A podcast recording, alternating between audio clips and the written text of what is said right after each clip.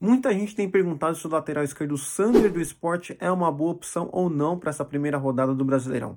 Bem, para a cartola não, e eu vou explicar nesse vídeo aqui um cuidado que todo cartoleiro tem que ter, principalmente nas quatro primeiras rodadas do Brasileirão.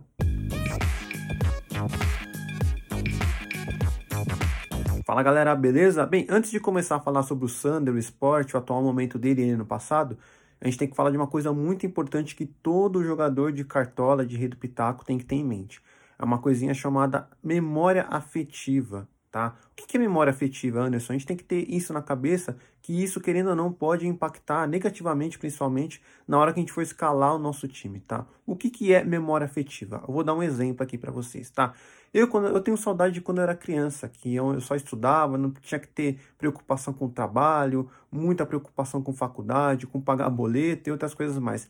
Eu tenho saudade dessa época porque, cara, a gente era criança, a gente era livre, podia brincar, tinha que ir pra escola, lógico, mas não tinha tantas coisas para a gente cuidar do nosso dia a dia. Atividades que a gente começa a ter quando a gente vai ficando mais adulto, né, vai ganhando mais idade ali. Então eu tenho saudade de, da, daquela época. Isso é o que? Memória afetiva, tá?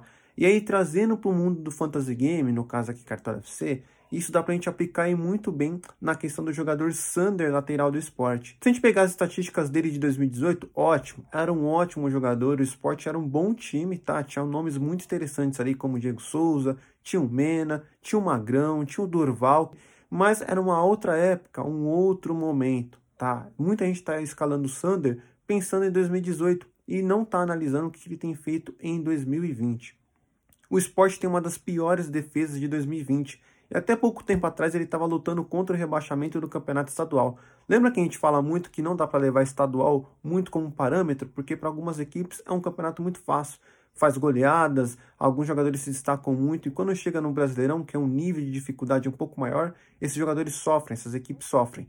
E se o esporte está tendo dificuldade no seu campeonato estadual, lutando contra o rebaixamento, imagina no campeonato brasileiro. Então, trazendo essa questão agora para o lado do Sander. O Sander, em 2020, ele não vem muito bem. Ele estava lesionado até pouco tempo atrás. Ele tem cinco cartões amarelos e dois vermelhos. É um número muito alto, muito perigoso, principalmente para a gente que joga fantasy game. O esporte enfrenta o Ceará.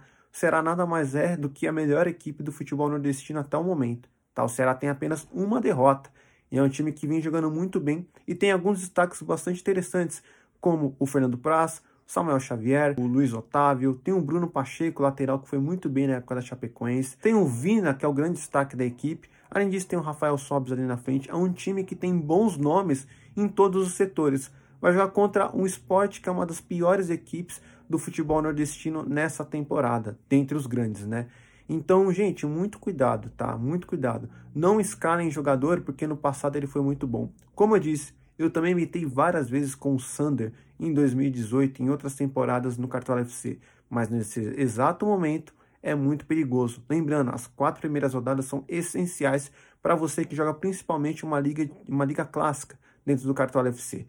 Se você perder muito patrimônio, se você arriscar muito nessa volta de temporada no futebol brasileiro que está muito escuro, tem muitas indecisões, muitas indecisões nessa temporada, isso pode te custar caro, principalmente pensando a médio e longo prazo. Imagine só, você chegar na rodada 15, você não consegue escolar, por exemplo, Gabigol e Bruno Henrique na sua equipe, porque você não tem patrimônio?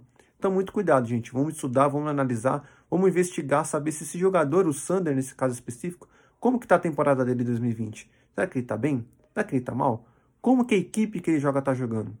Será que ele está sendo muito exigido? Vale a pena escalar ele só por conta que em 2018 ele fazia muito desarme? Será que ele está fazendo muito desarme em 2020? Então, muito cuidado, gente. Vamos começar a analisar essas questões aí, que eu tenho certeza que vai te ajudar muito. E cuidado, muito cuidado com a memória afetiva, que às vezes ela pode mais atrapalhar do que ajudar a gente na hora que a gente vai tomar alguma decisão.